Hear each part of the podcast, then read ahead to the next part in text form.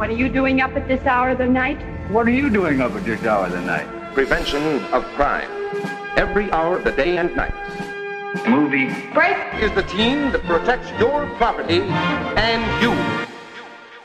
Herzlich willkommen zum Movie Break Podcast. Heute vom letzten Tag der Biennale des Filmfestivals in Venedig. Ich bin hier ein letztes Mal und neben mir auch immer noch mein treuer Gefährte. Jakob, danke sehr. Jetzt fühle ich mich aber geehrt. Jetzt werden wir am Ende doch noch ganz sentimental. Der letzte Tag. Wir sitzen jetzt hier zum letzten Mal. Ich hoffe, ihr habt, an alle, die das hier gehört haben, ich hoffe, ihr habt das wirklich sehr, sehr genossen. Ich kann sagen, ich habe diese Aufnahme mindestens genauso genossen wie der Rest dieses Festivals. Ja, da seht ihr auch, dass unsere Gehirne schon so ein bisschen aufgeschwemmt sind. Wir haben viel Zeit im Kino verbracht, haben wenig geschlafen. Aber Und jetzt, jetzt müssen wir wieder in die Realität zurück, in die grausame Realität. Genau. Oder das, was die Leute so Realität nennen. Wir haben gerade die Preisverleihung hinter uns. Da Mhm. wurden reichlich Löwen verteilt. Und Jakob, sag doch mal. Ja, also das Ganze ist dann doch, es war eine Mischung aus erwartbar und unerwartbar. Also es haben definitiv Filme gewonnen, ähm, die wir erwartet haben, aber es waren dann auch so welche dabei, die wir so nicht auf dem Schirm hatten. Also zum Beispiel, ich war mir jetzt ziemlich sicher, dass Taylor Russell für Bones and All den Darstellerinnenpreis gewinnen wird. Jetzt hat sie aber den Nachwuchspreis gewonnen, den Marcello Mastroianni Award. Äh, nun gut, sie war ja, hat jetzt schon, das war ja jetzt nicht ihre erste Rolle. Sie hat ja jetzt schon in sehr vielen Filmen mit, also nicht in sehr vielen, aber sie war zum Beispiel in Waves von Trey Edward Schulz, da hat sie sogar eine der Hauptrollen gespielt. Normalerweise dachte ich, geht dieser Preis immer an wirklich komplett neue Gesichter. Zum Beispiel ähm, vor drei Jahren hat dieser Moses irgendwas aus Baby Teeth gewonnen, den man vorher noch nirgendwo gesehen hat. Ja, ja, toller Film. Genau. Ähm, aber was haben wir erwartet? Zum Beispiel The Banshees of Inisherin war äh, vertreten. Der Film hat sogar zwei Preise gewonnen. Er hat Martin McDonough hat den Drehbuchpreis gewonnen. Denselben Preis hatte er mit seinem letzten Film Three Billboards Outside Ebbing, Missouri gewonnen. Und Colin Farrell gewann als bester Darsteller. Ähm, beides verdient, Patrick. Ich muss sagen, ich bin mit beiden sehr zufrieden. Äh, besonders bin ich froh, auch wenn ich hier nicht so rüberkommen möchte, als würde ich es Leuten nicht gönnen, aber ich ziehe dann schon Colin Farrell den, dem äh, Br Brendan Fraser vor, einfach weil ich das Gefühl hatte, da war doch ein bisschen mehr Schauspiel, was man da auf der Leinwand gesehen hat. Hm, ich würde sagen, dass Colin Farrell den markanteren Charakter vielleicht gespielt hat. Äh, es ist ja auch eine etwas flashigere Rolle, während Brandon Fraser ja sehr äh, reduziert ist in seinem Schauspiel aufgrund seines Charakters eben. Nun gut, ähm, der Darstellerinnenpreis ging an Kate Blanchett in Tar. Ich glaube, das haben sehr viele vorher gesagt. Besonders als man dann gesehen hat, sie ist wieder da, sie ist wieder auf dem Lido. Da kann man ja dann immer annehmen, oh, da werden, Pre da werden Leute jetzt auch mit Preisen gedacht, Mhm. Ja, also. bedacht. ich kann sagen, klar, definitiv verdient ist halt eine Kate Blanchett Performance und die sind meistens sehr gut. Also sie ist ja eine begnadete Schauspielerin. Sie hat nicht umsonst den Oscar zweimal gewonnen. Ja, und ich denke, hier fügt sie ihrem Spiel, das man aus anderen Filmen kennt, schon nochmal so eine neue Kühle hinzu, die ich so nicht so auf dem Schirm habe bei ihr in den letzten Jahren. Ich weiß nicht, könnte man das mit irgendeiner anderen Rolle von ihr vergleichen? Hm. Mir fällt jetzt gerade ehrlich gesagt keine ein. Mir ist jetzt, was die Kühle angeht, Carol vielleicht eingefallen. Auch wenn sie da jetzt keine kühle Figur spielt, aber das ist so ein Film, der in so einer Kühle, permanenten Kühle existiert. Diese Figur, die sie in Tar spielt, ist natürlich deutlich, ja, markanter, ähm, extrovertierter und alles, aber es sind auch völlig verschiedene Filme. Ich fand, es war, man kann sagen, es war verdient. Es war einer der Aspekte des Films, die ich am meisten mochte. Und der Film lebt ja auch komplett durch sie. Genau, und vielleicht, was die, was den Vergleich zu Carrie zum Beispiel angeht, da könnte man jetzt hier schon anmerken, dass sie ja die Räume, die sie betritt, in, in Tar immer dominiert, ja, während das in Carol ja auch eine Geschichte war, die immer so halb im Verborgenen bleiben musste, ist das jetzt hier eine, wo sie wirklich äh, die dominante Person ist, wo immer sie auch hinkommt.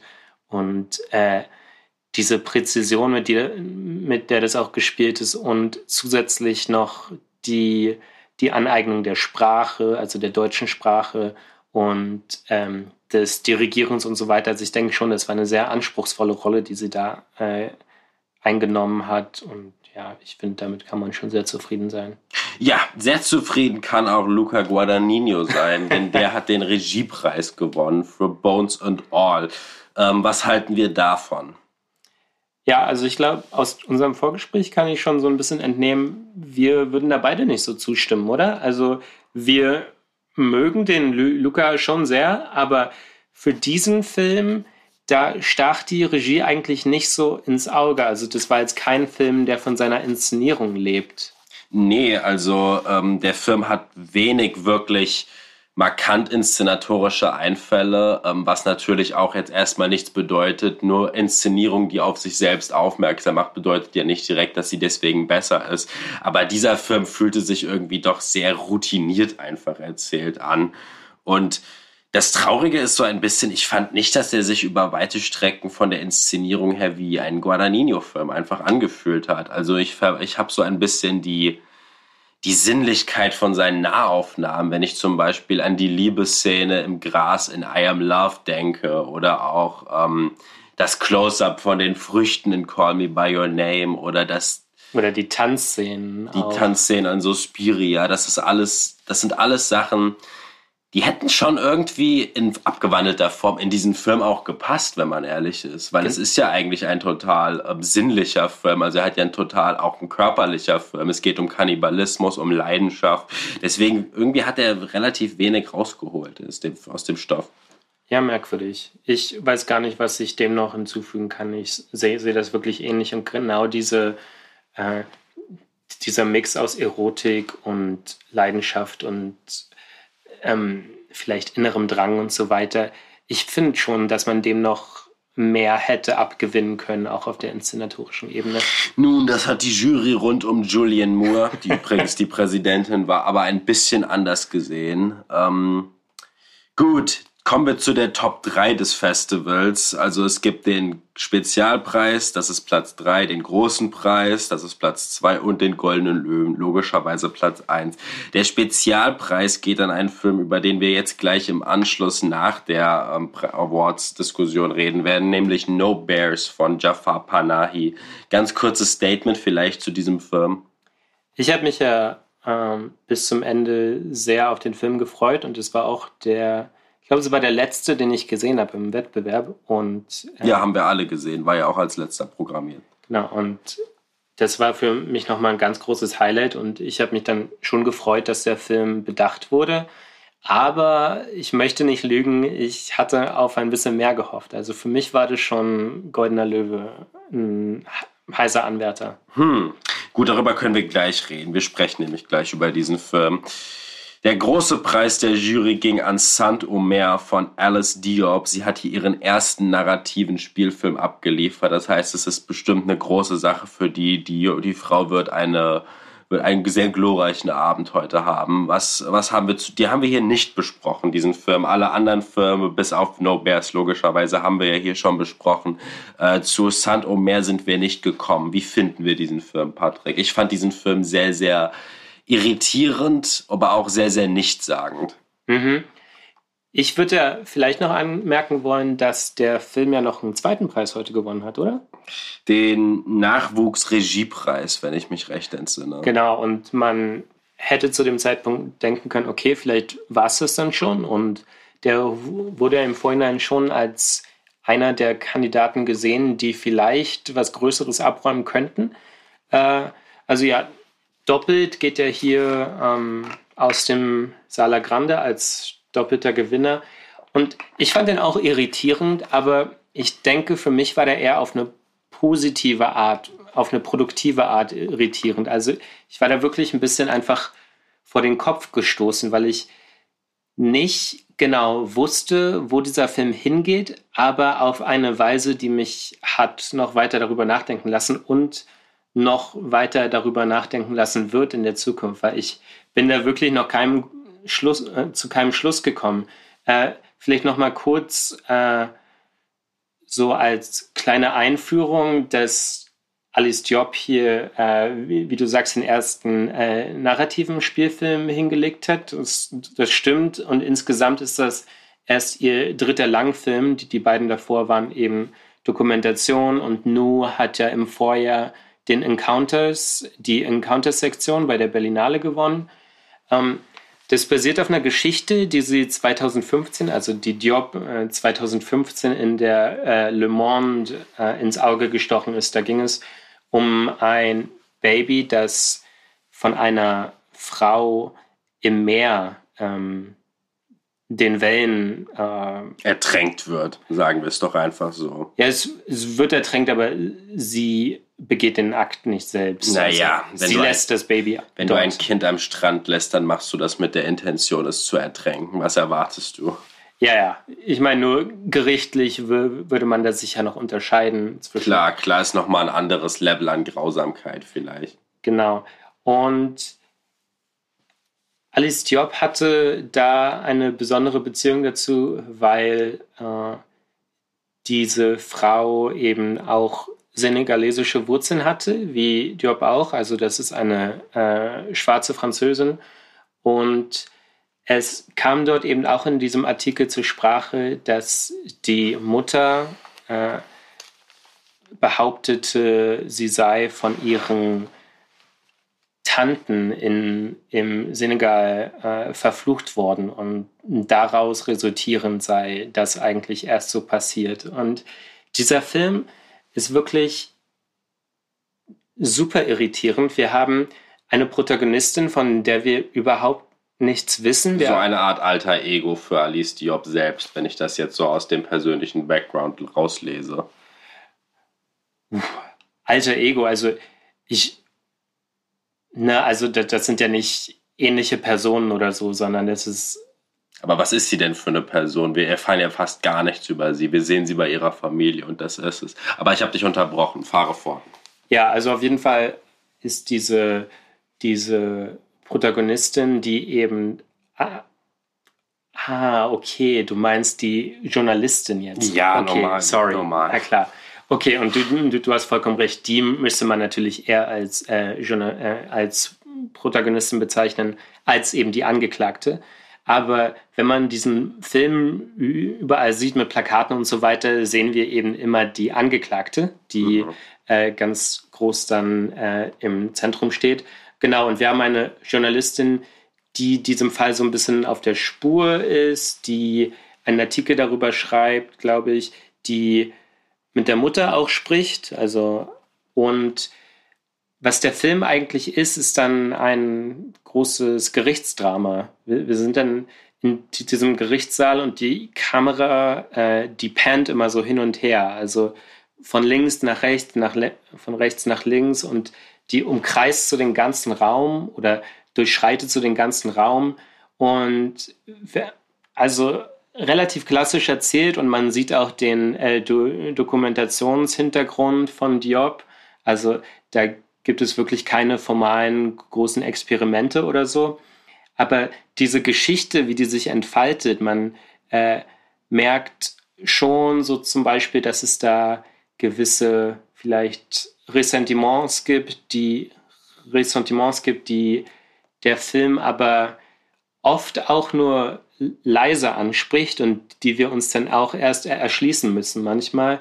Wir, haben es mit so einer äh, Angeklagten zu tun, die ein, also ein Doktorstudium begonnen hat, äh, wollte über Wittgenstein promovieren. Ich glaube, sie hat es nicht beendet, oder? Nein, natürlich nicht. Genau. Wittgenstein ist, by the way, einer der schwierigsten Philosophen ever. Und das sage ich jetzt, ohne irgendwie mich mit ihm auszukennen. Aber fahre fort. Ja, äh, und die hat auch einen älteren Ehemann, der dann sich ganz früh, früh dazu bereit erklärt hat, ihr Studium zu finanzieren. Und ähm, wir sind uns überhaupt nicht schlüssig, was sie für eine Person ist, weil ihre, ihre Aussagen sich auch oft von dem unterscheiden, weil, was sie ursprünglich mal gesagt hat auf der Polizeiwache. Und man fragt sich eigentlich, woran man hier ist. Und dann kommen eben diese, diese Aussagen zu einem, zu irgendwelchen Zaubern und irgendwelchen Flüchen und man ist auf einmal in so einem Zustand, dass man überhaupt nicht mehr weiß, wie man das alles noch zuordnen kann und wie man da irgendwie sich zu, zu verhalten muss als Zuschauer. Und, und da steckt auch immer wieder so eine mh, hm, unterschwellige, mh, hm, vielleicht so, so eine unterschwellige Xenophobie drin, die sich vielleicht im Publikum auch so entlädt, dass man denkt, okay, was soll das alles? Also hier spielt jemand nicht nach unseren Regeln und so weiter. Also hier jemand äh, interessiert sich gar nicht für die Integrität des Gerichts und so weiter.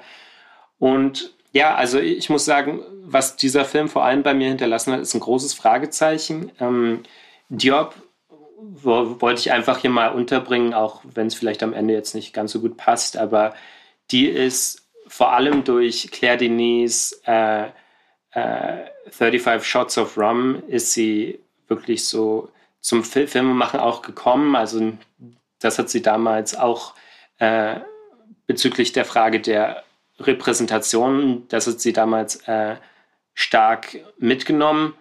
Und sie hat sich für diesen Film speziell auch noch den, und du kanntest zumindest den Namen, also ich war mit dem Regisseur nicht vertraut, äh, Henri-Georges Clouseau, der hat diesen Film La Vérité gemacht. Äh, ich glaube, aus dem Jahr 1960. Das ist auch ein Gerichtsdrama und da hat sie offenbar auch Inspiration rausgezogen. Also ja, im Großen und Ganzen ist der Film ein großes Fragezeichen, aber ein Fragezeichen, das mich noch weiter beschäftigen wird. Hm, wow, jetzt haben wir den ja quasi doch noch besprochen. Tut es, mir leid. Es, es, gab so ein bisschen die Diskussion, wollen wir den reinnehmen oder nicht. Ähm, jetzt haben wir ihn schon besprochen. Wenn ich wüsst, gewusst hätte, dass das so lange geht, hätte ich jetzt gesagt, das lassen wir No Bears einfach davor besprechen. Aber ganz kurz nochmal zu Saint-Omer. Das ist ja alles schön und gut, was du da aufgezählt hast. Aber ich finde, das ist so ein Film, der sich selbst sehr hoch, hoch, ja, hoch spielt, würde ich sagen. Denn was wir hier zu, was wir hier zu sehen bekommen, ist ein Gerichtsprozess, wie er aus RTL 2 Nachmittag sein könnte. Richter Alexander Holt lässt grüßen. Ähm, sehr, sehr polemisch ausgedrückt. Nein, also es ist ein natürlich sehr schockierender Fall, den wir hier, zu, den wir hier vorfinden. Und das macht ihn auch so ein bisschen sehr sensationsgeil in der Hinsicht, dass ähm, es ein Fall ist von einem Kindsmord, quasi ein Fall, wir müssen uns irgendwie dazu positionieren. Wir haben überhaupt keine andere Wahl. Es wird jeden irgendwie emotional treffen und äh, da schlängeln sich dann sehr, sehr viele andere Gefühle drin, Gefühle rein. Dazu, wie du schon gesagt hast, Xenophobie spielt drin. Dann spielt der Film natürlich auch auf Rassismus, auf Rassismus an.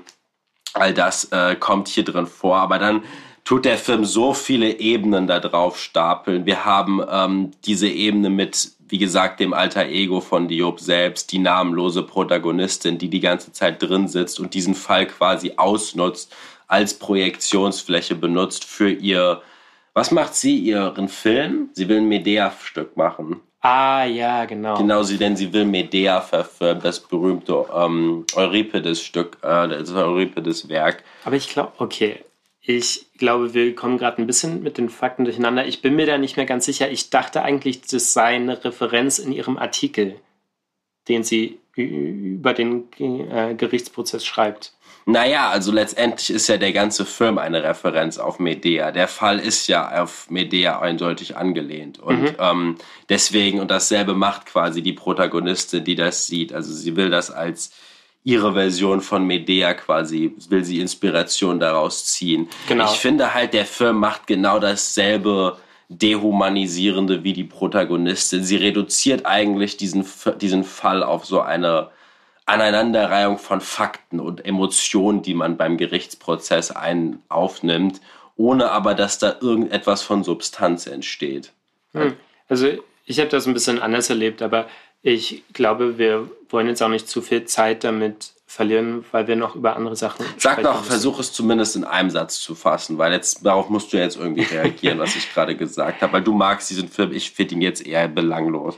Ja, ich hatte das Gefühl, also ich kann diese Sensationslust erst einmal überhaupt nicht sehen, die du ja angesprochen hast. Also das ist wirklich ein ganz zurückgenommener Film. Das ist auch nicht so, dass da irgendwie rumgeschrien wird in diesem Film. Da wird keine große Emotion äh, getriggert oder so. Das ist sogar so, dass es alles sehr zurückgenommen ist und äh, es gibt einen Moment, in dem die Angeklagte äh, gerade einen Moment braucht, um sich zu erheben, äh, weil sie gerade von der Geschichte äh, gerührt ist. Aber im Grunde habe ich den Film nie empfunden, als würde er gerade sich an unseren e Emotionen laben wollen oder so. Und ich hatte auch das Gefühl, dass dieser Gerichtsprozess schon weit davon weg ist, irgendwie eine ähm, Soap oder so oder einen soapigen Charakter zu bekommen, weil ich das Gefühl hatte, wir bekommen hier nach und nach immer mehr Puzzleteile, die aber vielleicht gar nicht alle zum gleichen Puzzle passen, sondern zu verschiedenen. Und aus dem Grund hatte ich das Gefühl, dass sich alles nicht zusammenfügt. Das macht den Film auch so interessant. Ja, aber gut, ich glaube, ja, es ist wieder einer dieser Filme, die halt wieder sehr, sehr viel einfach offen lassen und dadurch in meinen Augen zumindest simulieren, eine Tiefe simulieren. Aber machen wir weiter. Ähm, dieser Film hat jedenfalls den großen Preis der Jury gewonnen. Nun, der erste Platz, der Goldene Löwe, ging an einen Film, der, den wir beide nicht vorhergesehen haben. Und das ist der Film All the Beauty and Bloodshed von der Oscar-Preisträgerin Laura Portras. Laura Portras, sie ist so, sie hat so einen der wichtigsten Filme der letzten Dekade gedreht, nämlich die legendäre Edward Snowden-Dokumentation Citizen 4. Ähm, ein Film, den ihr euch bitte alle anseht, wenn ihr es nicht sowieso schon getan habt. Also mehr, mehr wichtiges historisches Dokument als Citizen 4 geht eigentlich nicht. Ähm, jetzt mit All the Beauty and Bloodshed hat sie einen Film gedreht, der eher ins Vergangene geht, aber gleichzeitig auch sehr stark im Gegenwärtigen bleibt. Ganz kurz, aber wie findest du die, ähm, oder wollen wir jetzt schon mal darüber reden, wie wir die Auszeichnung als Goldener Löwe finden, oder machen wir das, nachdem wir den Film besprochen haben? Wir haben den Film nämlich von einer Woche gesehen, also der war relativ in der, nee, die war sogar relativ am Anfang vom Festival. Relativ am Anfang und zu einer relativ späten Stunde, also ich muss auch sagen, ich war da nicht zu 100 Prozent, als ich diesen Film gesehen habe. Ich war da relativ müde. Aber ich würde sagen, lass uns das doch äh, nach unserer Besprechung so ein bisschen einordnen. Okay. Ähm, vielleicht erstmal, worum geht's? es geht um Na Nan Golden, heißt sie, eine berühmte Fotografin. Ich persönlich hatte noch nichts von ihr gehört, was wahrscheinlich wieder über meinen Kulturbanausen-Dasein sehr viel aussagt. Geboren 1953, vermischt dieser Film so eine Art Erstmal, der Film ist in Kapitel eingeteilt und jedes Kapitel handelt von ihrem Kampf gegen die Sackler-Familie. Die Sackler-Familie, gehör, denen gehört Purdue Pharma. Das ist so eine Art... Äh, Purdue. Purdue, Entschuldigung. Das ist so eine Art ja, eines der größten Pharmaunternehmen, das man sich vorstellen kann, genau. aber auch eines der schäbigsten. Warum? Ja, weil die eben bestimmte ähm, Opioide produzieren, also ganz am stellvertretendsten wahrscheinlich Oxycontin. Äh, und das ist ein Medikament, äh, das Leute sehr schnell und sehr stark abhängig macht. Das ist ein Schmerzmittel, das ungefähr so zweimal so stark ist wie Morphin. Und ähm, das, diese Sackler-Familie ist ein bisschen davon abgekapselt von diesem Unternehmen. Also egal, wenn es irgendwelche, wenn es irgendwelche äh, Gerichtsfälle gegen sie gibt, wenn es irgendwelche Klagen gegen das Pharmaunternehmen gibt, dann ist die Sackler-Familie immer. Okay, wir müssen hier mal einen Moment Pause machen.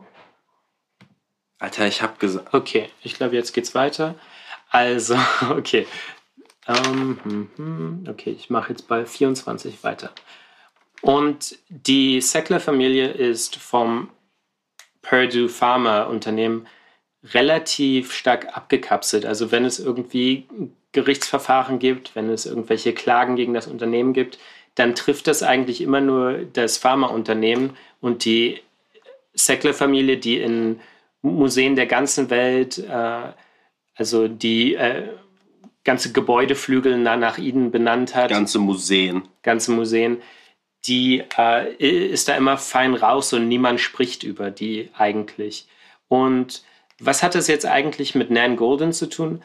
Sie ist eine starke Aktivistin dagegen. Also sie hat die Sackler-Familie Jahre ihres Lebens immer als ja, Heilbringerin für die Museen, die eben Nan Golden als Fotografin ihre Kunst ausgestellt hat. Sie hat sie immer als so eine Art äh, ja einfach finanzielle Unterstützung für die Museen gesehen, bis sie halt gelernt hat, was wie dreckig und wie schmutzig und wie viel Blut an dem Geld von ihnen klebt. Und deswegen hat sie es sich zu ihrer Lebensaufgabe gemacht, diese zu stürzen. Sie macht das seit Dekaden, aber dieser Kampf hält bis heute ein und gipfelt schließlich in einem Gerichtsverfahren, welcher erst zum Zeitpunkt dieser Aufnahme ein Jahr her ist, 2021. Ja, und, und vielleicht, warum ist, ist, sie überhaupt darauf gestoßen? Sie war selbst abhängig äh, genau, von, genau. von diesen Medikamenten und hat dann 2017 die Gruppe PAIN gegründet. Das steht für Prescription, Addiction, Intervention und Now. Also wir haben sozusagen so eine Timeline eigentlich in vier Wörtern drin, ja, dass man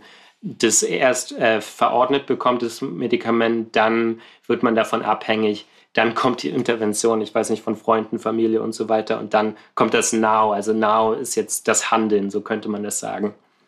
Und wie könnte man diesen, diesen Balanceakt eigentlich beschreiben, der dazwischen ihrer Karriere als Künstlerin und diesem Kampf auf so einer größeren institutionellen Ebene stattfindet? Wie, wie, wie verbindet äh, Poitras das in ihrem Porträt? Naja, also wie gesagt, es ergibt sich sehr durch die Struktur. Also es ist wie gesagt in Kapitel eingeteilt. Jedes Kapitel handelt mehr oder weniger mit dem, äh, von dem Kampf gegen die Sackler-Familie, von dem Aktivismus.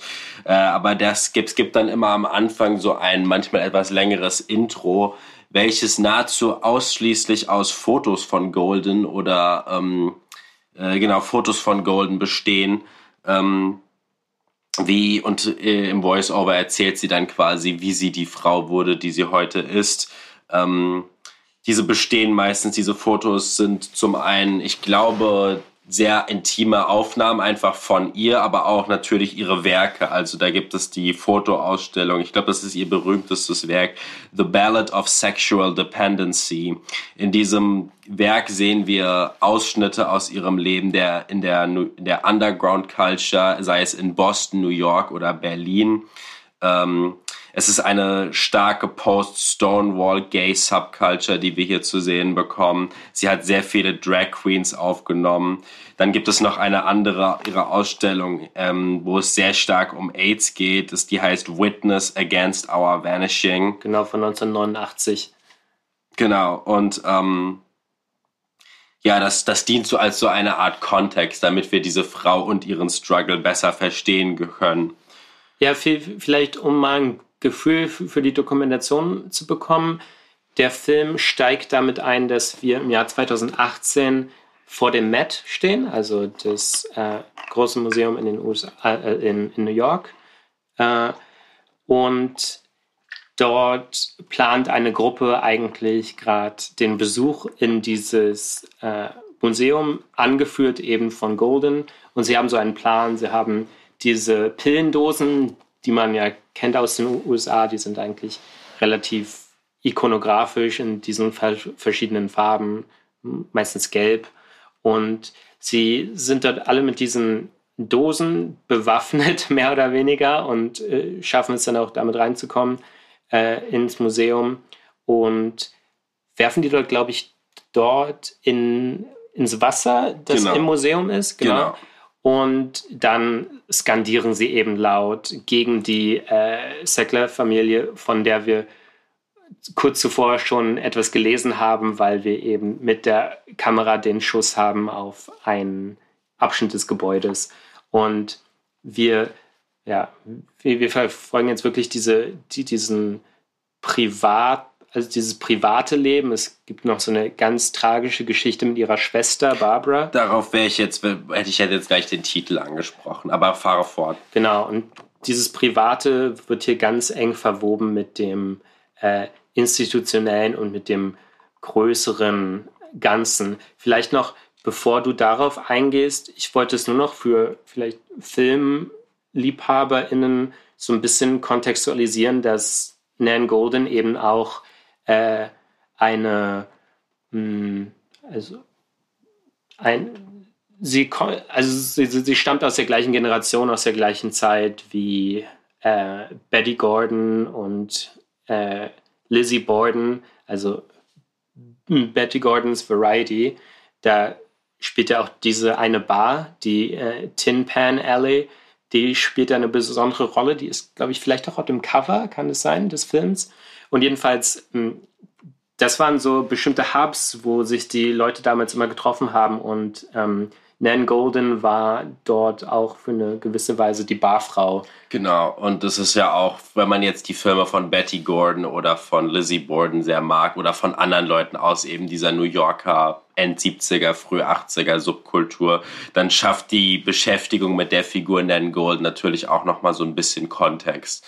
Äh, deswegen ist das besonders interessant und diese Beschäftigung ist ja auch diese Dokumentation um sie.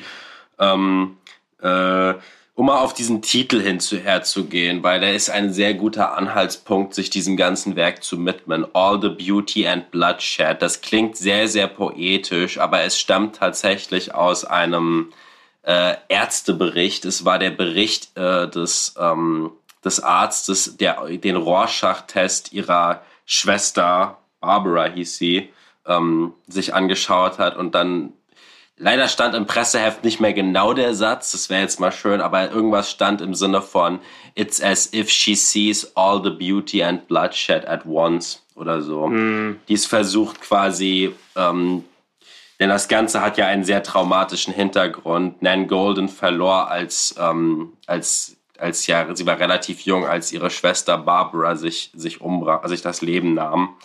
Ähm, warum nahmen sie sich das Leben? Aufgrund der Behandlung ihrer Eltern. Ihre Eltern ließen sie mehrfach einweisen, waren mit ihrem Verhalten nicht zufrieden. Man hat permanent versucht, bei ihr so Mental Illness, also diesen, diesen Begriff, der ja in den USA so ein ganz grausamer Umbrella-Term ist, unter den man eigentlich alle Formen von Fehlverhalten reinpacken kann. Und ähm, Barbara Golden wurde eins der, der Dehumanisier der Opfer von dieser grausamen Dehumanisierung, die dahinter stand.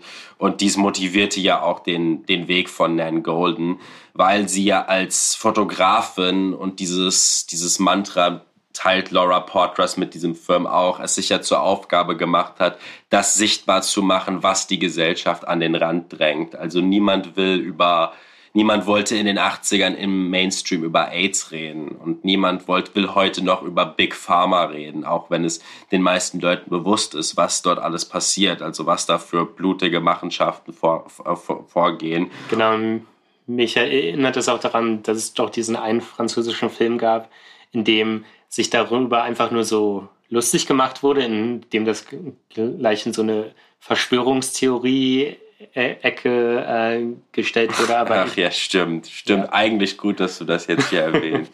Wollen wir den Film nennen, in dem es ist? Ich habe vergessen. Our Ties von Rushdie Sam. Ah ja, okay. Äh, weil hier geht's hier geht's jetzt um den Film. Ähm, ja, und deswegen dieser Film will quasi, dass wir all das sehen. Er will, er zeigt uns, weil es ist ja nicht, es geht ja ein Film, der nicht nur das Schlimme zeigt. Es ist ja ein Film, der uns auch aufzeigt, wie Nan Golden ihre Found Family in der queeren Subkultur gefunden hat, wie die, die, die glücklichen Zeiten, die sie dort geteilt hat. Und der Film ähm, erspart uns nichts davon. Er will das quasi auch wir All the Beauty and the Bloodshed sehen.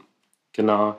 Ich muss auch sagen, ich finde den Film durchaus gelungen. Ich habe den ähm, schon als sehr gut empfunden.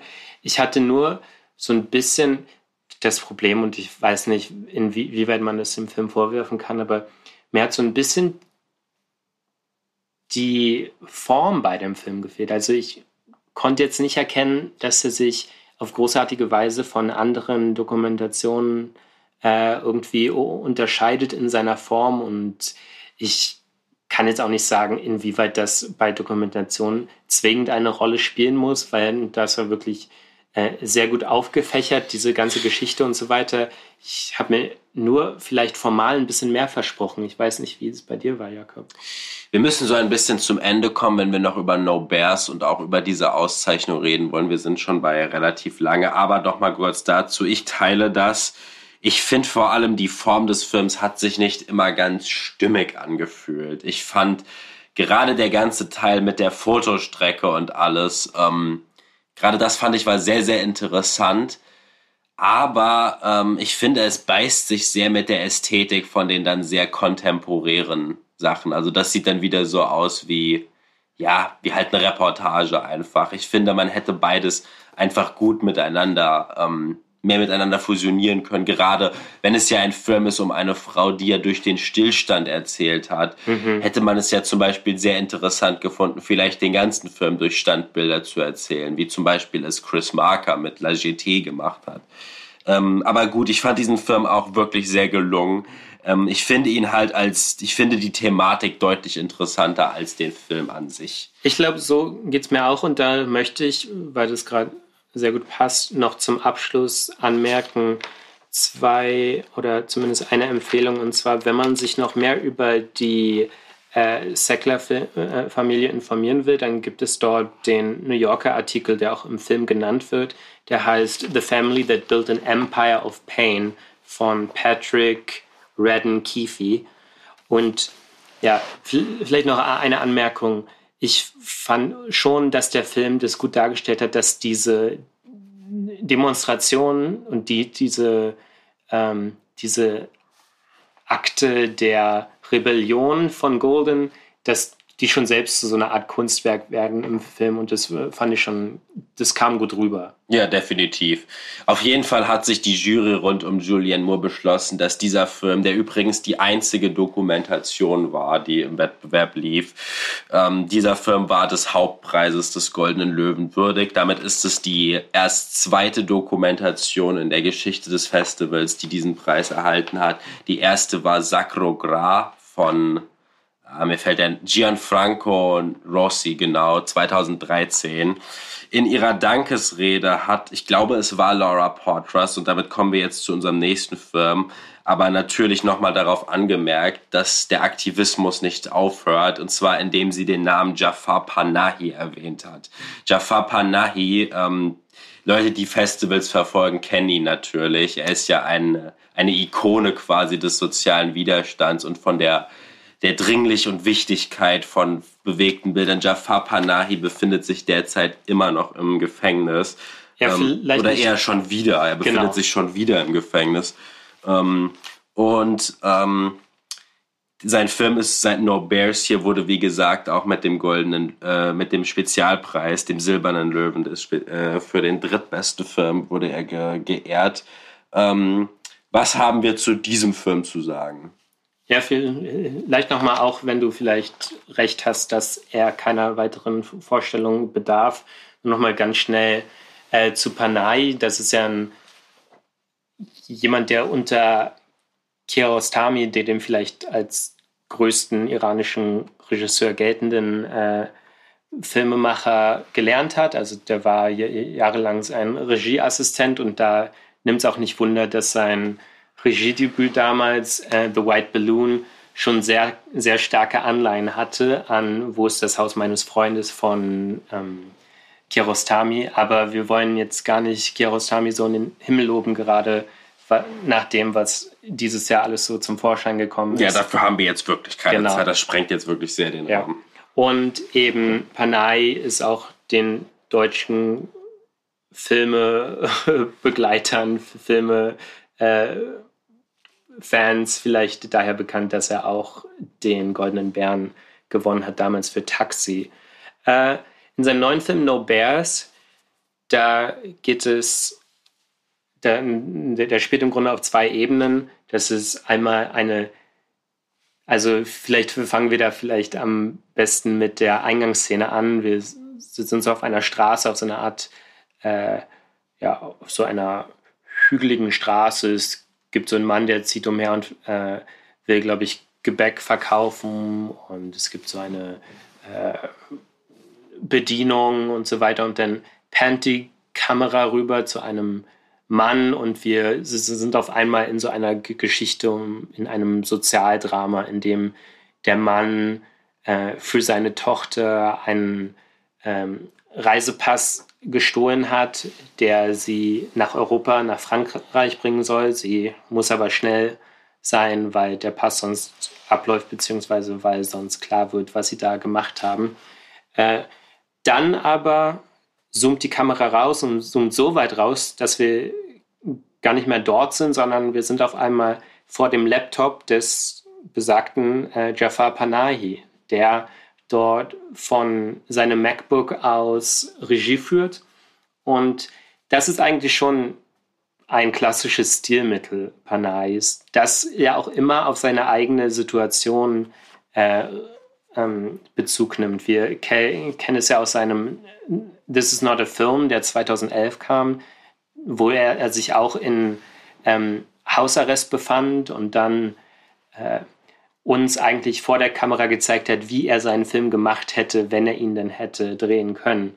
Und daneben gibt es noch aber diese zweite Ebene der Geschichte, die vielleicht, je länger der Film dauert, uns mehr und mehr einnimmt. Und das ist die Geschichte Panais selbst dort. Also man muss natürlich immer schon dazu sagen, dass es jetzt eine fiktionalisierte ähm, Version seiner selbst ist. Aber er, er befindet sich dort eben in einem kleinen, hügeligen, bergigen ähm, ja, Dorf an der Grenze des, an der Grenze Irans zur Türkei.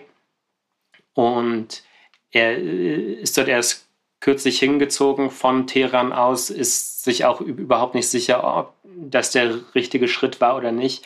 Und er lebt sich dort eigentlich selbst als Eindringling in diese, in diese Gemeinschaft dort und zettelt auch gleich den ersten Konflikt an. Ich weiß nicht, willst du hier übernehmen, Jakob? Es geht um, ähm, es geht um, er hat zwei Jungen fotografiert und äh, die Familien dieser zwei Jungen protestieren jetzt quasi dagegen, weil sie wissen, was es für, was seine Aufnahmen für, für Gefahren bringen. Und das ist ja auch eins der Kernthemen dieses Filmes. Was kann man durch, wir erleben Bilder immer als etwas, als Mittel der Aufklärung als etwas, äh, gerade im dokumentarischen Sinn. Aber was ist, wenn diese Bilder Schaden anrichten, besonders an ihren Subjekten? Genau. Also hier besteht die Gefahr eigentlich oder die, die Gefahr wird heraufbeschworen der Bilder des genau. Fotos und das ist natürlich das Thema Panahis. Also seine Filme wurden nicht nur verboten ausgestrahlt zu werden, sie wurden einfach verboten überhaupt gedreht zu werden. Genau und äh, es ist quasi Panahis Art über sich selbst als Filmemacher zu reflektieren im Sinne von ist das, was ich mache? Inwiefern ist das richtig? Ist es richtig, wie ich es mache? Ähm, gleichzeitig aber hält er natürlich nie davon ab, wie wichtig es ist, äh, trotzdem Filme zu drehen. Die Art und Weise ist es nur, was hier permanent in Frage steht und worauf der Film auch gerade auf das Ende hin keine Antworten gibt. Und auf diese Art hat der Film nicht nur zwei Handlungsebenen, er hat mehrere thematische Ebenen. Und es ist auch ein Film, der wirklich sehr, sehr die gesamte Laufzeit über seine Form wechselt. Also es fängt wieder an als typische Metaspielerei, dann wird es zu so einem, ja, eigentlich ganz gelassenen Hangout-Film fast schon. Dann allerdings wird daraus so ein, ähm, dann wird daraus so eine Reflexion oder eher so eine Art fast schon Mini-Gerichtsdrama fast schon. Mhm. Und dann am Ende mündet es in so eine total äh, äh, gnadenlose Tragödie, kann man sagen. Ja, und diese, diese Dynamik dieses Bergdorfes ist wirklich hinreißend eingefangen, fand ich. Also wir erleben da schon zum Beispiel den lokalen Sheriff, der ihm seine Wohnung auch geholfen hat zu äh, organisieren, die er dort bezogen hat. Und man merkt aber auch, wie die Leute, sobald sie eben davon erfahren, dass er dieses Foto aufgenommen hat, ist dieses ganze Dorf außer Rand und Band. Und immer wenn er aus, Fenster, äh, immer wenn er aus dem Fenster blickt, und das ist auch ein schönes Detail, das Fenster aus seiner Wohnung ist wirklich sehr, sehr mh, hm, verstaubt, ist schwierig durchzuschauen. Und ich habe darin natürlich, man kommt nicht darum herum, man sieht auch so ein bisschen, dass sein Blick auf die Welt geht immer weiter äh, in den Hintergrund eben durch die äußeren Bedingungen im Iran für ihn, durch die äh, Ver Verhaftungen und so weiter. Und wenn, wenn er aus diesem Fenster blickt, dann sieht er da schon wieder den nächsten, die nächste kleine Runde, wo be besprochen wird, wie man jetzt mit dieser Situation umgehen soll, wie, wie man mit diesem Foto umgehen soll.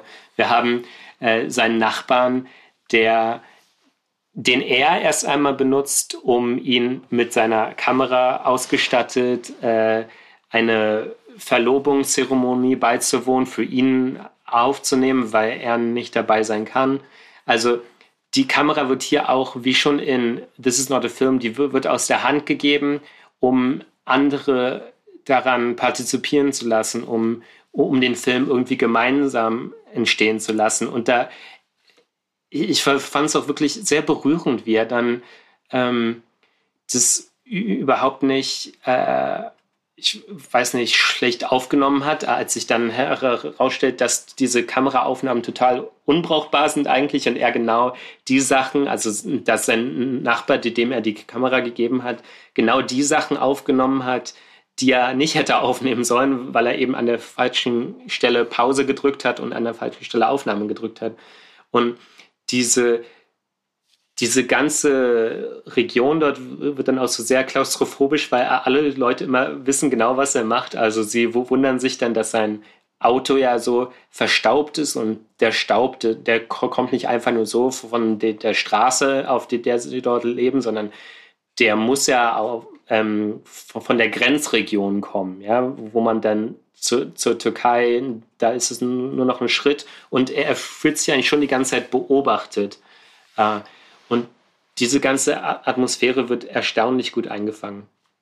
Ja, also mich hat dieser Film wirklich sehr, sehr überrascht und äh, es hat auch den Wettbewerb so ein bisschen gerettet, weil wir hatten gegen Ende hin wirklich sehr, sehr viele Gurken. Äh, Chiara und Our Ties, den wir vorhin schon erwähnt haben, I'm Looking at You. ähm, aber dieser Film hat dem Wettbewerb nochmal so eine neue Dringlichkeit gegeben und es wundert mich auch nicht, dass ähm, dieser Film was äh, gewonnen hat. Also es gab drei Filme, wo ich mir ziemlich sicher war, dass sie was gewinnen werden, nämlich der hier, ähm, Tar und Banshees of Inisherin. Das ist bei allen eingetroffen. Ähm, was habe ich sonst? Ich glaube, ich habe so, noch viel zu dem zu sagen, aber ich glaube, wir müssen, wir kommen, müssen ne? langsam wirklich zum Schluss kommen. Ich würde sagen, ähm, ganz kurz noch, Warum meinst du, wurde All the Beauty and Bloodshed als der beste Film ausgezeichnet? Meine schnelle These ist, es ist so eine Art Konsensfilm. Es ist so ein Film, auf den sich erstmal so alle einigen können. Es war wahrscheinlich nicht der Lieblingsfilm von vielen, aber es war der, wo die meisten gesagt haben, ja, ist gut oder ja, spielt im obersten Fall mit. Und es ist auch gleichzeitig so ein absolut neutraler Film. Also der Film hat keine Ästhetik, in dem die so irgendwie herausragend ist. Das heißt quasi, er überfordert niemanden ähm, oder ähm, sondern er spricht relativ Leute an. Er ist quasi relativ konsum, konsurabel. Ja, ich glaube, ähm, äh, ich glaube, du hast da vollkommen recht. Ich denke, für ma manche Ohren mag das total negativ klingen, aber ich denke, der Film müsste sich schon gefallen lassen, warum diese Radikalität, die ja äh, das Werk der Künstlerin ausmacht, im in der Dokumentation dann überhaupt nicht mehr gespiegelt wird. Ja? Ich denke, das ist ein Film, mit dem kann man total einverstanden sein. Man ist mit dem sowieso politisch einverstanden und äh, gesellschaftlich. Es ist nur, wie, wie, du sagst, auch ein Film, bei dem man denn ja, da muss man überhaupt nicht mehr drüber nachdenken, das geht okay, das geht in Ordnung. Ganz kurz, das ist jetzt eine Frage, die mich wirklich interessiert. Danach kommen wir auch zum Fazit zu diesem okay. ganzen Festival hier, aber die Frage interessiert mich. Warum wählt man diesen Film und nicht Panahis No Bears, der definitiv dringlicher ist, allein schon wegen seines Kontextes? Ja. Weißt du, ich finde es ein bisschen müh müßig dann so darüber zu. Klar, klar, ist eine Erbsenzählerei, aber trotzdem, irgendwie interessiert mich das.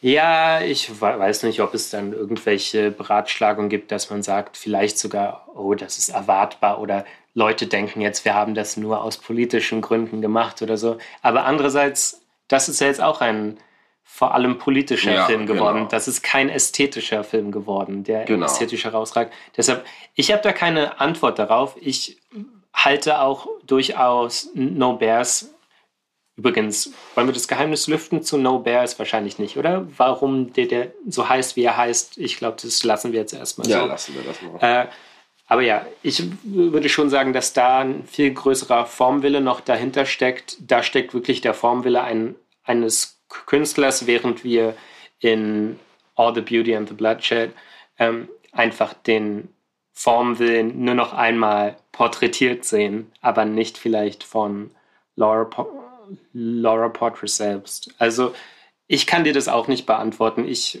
hätte auch No No Bears als bessere Auszeichnung zum Beispiel empfunden. Ja, äh, ich fand diese Filme fast, ich hatte wahrscheinlich eine größere Tendenz zu No Bears, aber ich fand sie beide sehr gelungen und sie spielen beide im oberen Feld auch bei mir. Gut, wir müssen das jetzt zumachen, aber äh, machen wir noch mal ein kurzes Statement zu diesem ganzen Ding, was wir die letzten elf Tage uns angetan haben. Wir haben unsere Freizeit aus dem Fenster geworfen und uns den voll und ganz körperlich, geistig den Lichtspielhäusern gewidmet. Alles für die Presse, alles für euch. Ähm, und natürlich, was, was sagst du zu all dem? Ich denke schon, dass ich besonders im Hintergrund, dass ich letztes Jahr hier war und wirklich mit einer großen Enttäuschung eigentlich nach Hause gegangen war, weil ich das Festival relativ schwach fand, war das schon dieses Jahr wirklich sehr breit und gut aufgestellt. Ich hatte wirklich viel weniger Erfahrung wie im letzten Jahr, als ich mir gedacht habe, warum bin ich hier eigentlich? Also könnte ich diese Zeit nicht irgendwie besser nutzen? Es gab dieses Jahr viele große Namen, es gab auch damit verbunden Enttäuschungen, aber es gab eben auch die Leute, auf die man sich verlassen konnte und das Festival an sich geht, glaube ich, so weiter wie eh und je. Ich freue mich schon immer hier eigentlich da zu sein und die ersten ähm, Fahrten auf dem Vaporetto sind dann auch immer so ein bisschen Highlight, bis es irgendwann einem ein bisschen äh, zu den Ohren rauskommt. Aber Venedig, ich bin immer wieder gern dabei. Das hat mir großen Spaß gemacht. Und ich weiß gar nicht, ob man noch so ein übergeordnetes Thema finden kann. Ich habe schon ein bisschen darüber nachgedacht, konnte es nicht so richtig finden. Ich habe eine Zeit lang gedacht, es könnte vielleicht äh, auch so diese Trans-Erfahrung noch so ein bisschen mehr in den Blick rücken, weil es da so zwei, drei Filme gab, wo, wo das so ein bisschen zentral war, aber das hat sich dann nicht so weiter erzählt und das hat sich auch in den bei, bei der Preisverleihung nicht niedergeschlagen. Also ja, ob da noch so ein großes Thema hintersteckt, was ich noch nicht ganz durchdrungen habe, das steht noch aus. Ja, also ich würde sagen, es geht sehr um die Verbindung, die menschlichen Beziehungen zueinander bei diesem Festival. Wir hatten All the Beauty and Bloodshed, wo es um die Beziehung der Schwester geht, aber auch die Beziehung zu den Menschen, die sie in ihrem Leben getroffen hat. Wir hatten in Bones and All geht es um die Liebe natürlich. Äh, in The Banshees of Insurance geht es um eine Familie. In Monika, diesem einen Film, den du ja auch quasi schon leicht angedeutet hast, geht es auch stark um Familie. Ähm, also ich würde sagen, so das Thema menschliche Bind gleichzeitig The Whale ist auch so ein Film, der super da reinpasst. ja. Also generell gibt es ja auch wieder sehr, sehr viele Passionswege. Ähm, Filme, in denen Menschen einfach leiden. The Whale und Blond sind da zum Beispiel ganz weit vorne. Und der Grund, warum diese Filme hier laufen, ist natürlich, weil es beides totale Awards-Filme sind. Und im Awards-Kino geht es nun mal darum, dass Leidens- und Passionswerke meistens Schauspieler zur quote unquote Tour de Force bringen. Und das bietet sich halt einfach an, dafür es auszuzeichnen. Und da Venedig den Weg für die Awards ebnet, ähm, laufen diese Firma halt hier. Deswegen, also man kann schon so ein, eine Art Thema sehen. Ich fand, das war mein erstes Jahr Venedig. Es war mir eine große Ehre. Es hat mir sehr, sehr viel Spaß gemacht. Ähm, ich hatte ein paar mehr Highlights als du, glaube ich. Ähm, äh, vielleicht, aber äh, ich hatte auch Filme, von denen ich mir mehr versprochen habe, aber ich hatte auch, glaube ich, dieselbe auf derselben Ebene auch Filme, die mich überrascht haben und die ich von denen ich nicht gedacht hätte, dass sie so gut sind. Das Ding ist nur, Äh, es gab zwei Sachen, die mir gefehlt haben. A, es gab so keine richtige Entdeckung irgendwie. Es gab keinen Film, es gab nie so einen Film von einem Regisseur oder einer Regisseurin, die ich vorher nicht kannte. Das stimmt, ja. Und ähm, die ich quasi dachte, oh, wer ist das denn? Ist jetzt quasi eine neue, interessante Stimme. Sowas findet man, sowas, was jetzt zum Beispiel nicht im Wettbewerb läuft, was jetzt zum Beispiel in Nebensektionen läuft. Und das war so ein bisschen dünn auf der Ebene. Und gleichzeitig war so kein es war kein wirklich transgressives Kino dabei. Es gab keinen Film, der jetzt wirklich wehgetan hat, der wirklich das Messer in die Wunde gerammt hat und ein paar Mal umgedreht hat. Es war alles dann doch sehr, der Film, der vielleicht am nächsten daran kam, war Blond. Das war zumindest ein Film, der sich irgendwie noch auch ich finde diese Brachialität des Films total fehlgeleitet und ich finde, dieser Film ergötzt sich hier an einem Subjekt, äh, an seinem Subjekt äh, auf eine sehr, sehr ähm, ja, exploitative Weise. Aber gleichzeitig war es zumindest ein Film, der zumindest mit so einer Brachialität irgendwie gespielt hat. Und das fand ich an diesem Film dann doch beachtlich. Aber diese zwei Sachen haben mir so ein bisschen gefehlt. Aber darüber von abgesehen war es ein sehr schönes Festival und ich bin gern wieder dabei. Ja, weißt du, ich glaube, ich hätte im Nachhinein und ich glaube nicht, dass ich mich das selbst höre sagen, aber im Nachhinein wären mir so ein paar Bardos, glaube ich, lieber gewesen. Film mit die Filme, mit denen ich vielleicht nicht immer 100% d'accord gehe, aber die irgendwie etwas machen, ja, die mit dem Medium arbeiten, die so ein bisschen einfach neue Räume erschließen, neue Szenen bereiten, die ich zuvor noch nie gesehen habe. Und ob das am Ende alles zusammenfindet, das ist ja gar nicht immer so das Entscheidende, aber das ist ein Film, der wird mir noch im Gedächtnis bleiben, auch wenn er jetzt nicht bei mir ganz weit oben auftauchen wird. Und ich hoffe einfach, dass man sowas vielleicht zukünftig in Venedig noch ein bisschen mehr sehen kann. Einfach auch ein Film, der mehr in Richtung Avantgarde und ein bisschen mehr in Richtung Kunst geht. Ja, gehen wir mehr in Richtung Kunst, würde ich sagen. Und deswegen, das solltet ihr auch alle machen. Ganz deswegen schnappt euch die nächste Blu-ray, die ihr findet und schaut ihr euch an. Schaut euch immer mehr Filme an, genauso wie wir. Wir haben jetzt erstmal genug, du wahrscheinlich von Filmen. Ich zumindest für die nächsten zwei Tage.